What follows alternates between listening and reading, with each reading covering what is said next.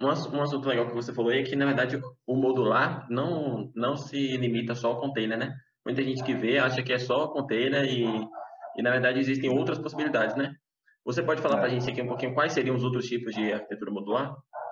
Claro. Para começar, a gente tem um modular é, 3D, que é o volumétrico. Ele é um cubo, ou ele pode ter formas, mas ele, tem, ele é tridimensional. E você tem o modular painelizado, que é o modular uh, em painéis 2D, ou seja, imagina esse celular aqui como sendo um painel, né? E eu pego vários painéis desse aqui, coloco um do lado do outro, criando aqui a minha casa, coloco outros painéis desses fechando o forro e fechando a base, e isso é modular. Só que isso tem N possibilidades. É, e temos também isso, temos também a construção paramétrica, que é um tipo de construção modular, com muito poucos tipos de componentes, com muito, é, com muito poucos modelos de componentes e muita repetibilidade, é, você consegue fazer edifícios inimagináveis até pouco tempo atrás. É uma área que está muito ainda, né? Como? Uma área que ainda está engateando nessa área de, paramet de parametria aqui tá, no Brasil, né? Tá, tá sim, tá sim. É, mas assim, já tem muita coisa legal acontecendo. No, no projeto mesmo que nós estamos desenvolvendo para um Aras Lá em Búzios, a gente vai fazer uma estufa lá, toda paramétrica, já tem muitos projetos uh, na sementinha já plantada. É, e é. temos também os projetos híbridos, que são os projetos que usam mais de um sistema construtivo, até mesmo a alvenaria, por exemplo. Né? Mas uh, o concreto, né? nós temos o concreto como uma tipologia uh, de módulos possíveis também.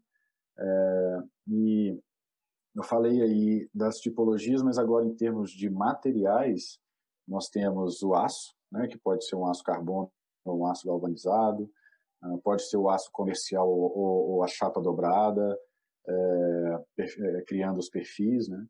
A gente pode trabalhar também com o light steel framing, que é um, um sistema mais leve, mas que é, dá para se fazer módulos também, tanto uh, ah, 3D quanto 2D. E aí temos para o lado da madeira, a madeira engenheirada, que é a madeira CLT, que é o CLT, MLC. Para quem não sabe, o CLT é, são painéis de madeira, né, com madeira laminada cruzada, onde as fibras dela se, se entrelaçam de maneira perpendicular.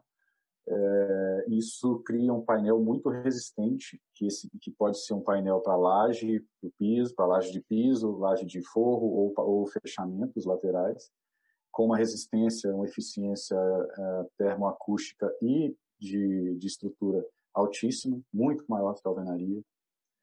É, tem... é, eu não sei se você conhece é, o escritório do Jacobsen, se eu não me engano, eles usam muito esse, esse material usa, na, nos projetos usa. deles. É um material maravilhoso para arquitetura de alto padrão, de luxo, Sim. enfim, é muito, muito top.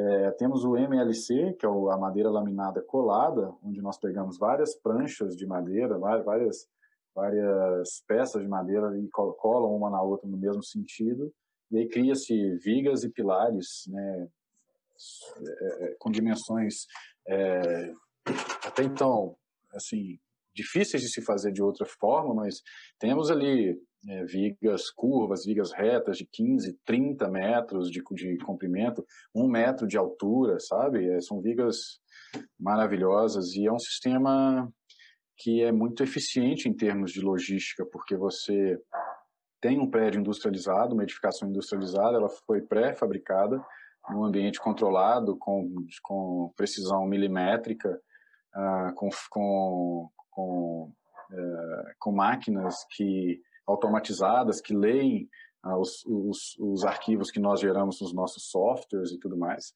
Então, a, a, isso quando você coloca de forma desmontada num caminhão, você consegue é, otimizar o seu, o seu frete de uma maneira absurda. Né? Uma casa de 200 metros quadrados, por exemplo, pode ser ah, transportada num caminhão uma carga apenas, enquanto que se você pega 200 metros quadrados e divide isso em módulos tridimensionais, você vai precisar de 10, 12 cargas é, na mesma carga, na mesma casa, sabe? Então, isso transporta muito ar, né? Apesar da construção modular 3D tridimensional já vir semi-pronta, você tem que gastar mais na, no transporte, na logística.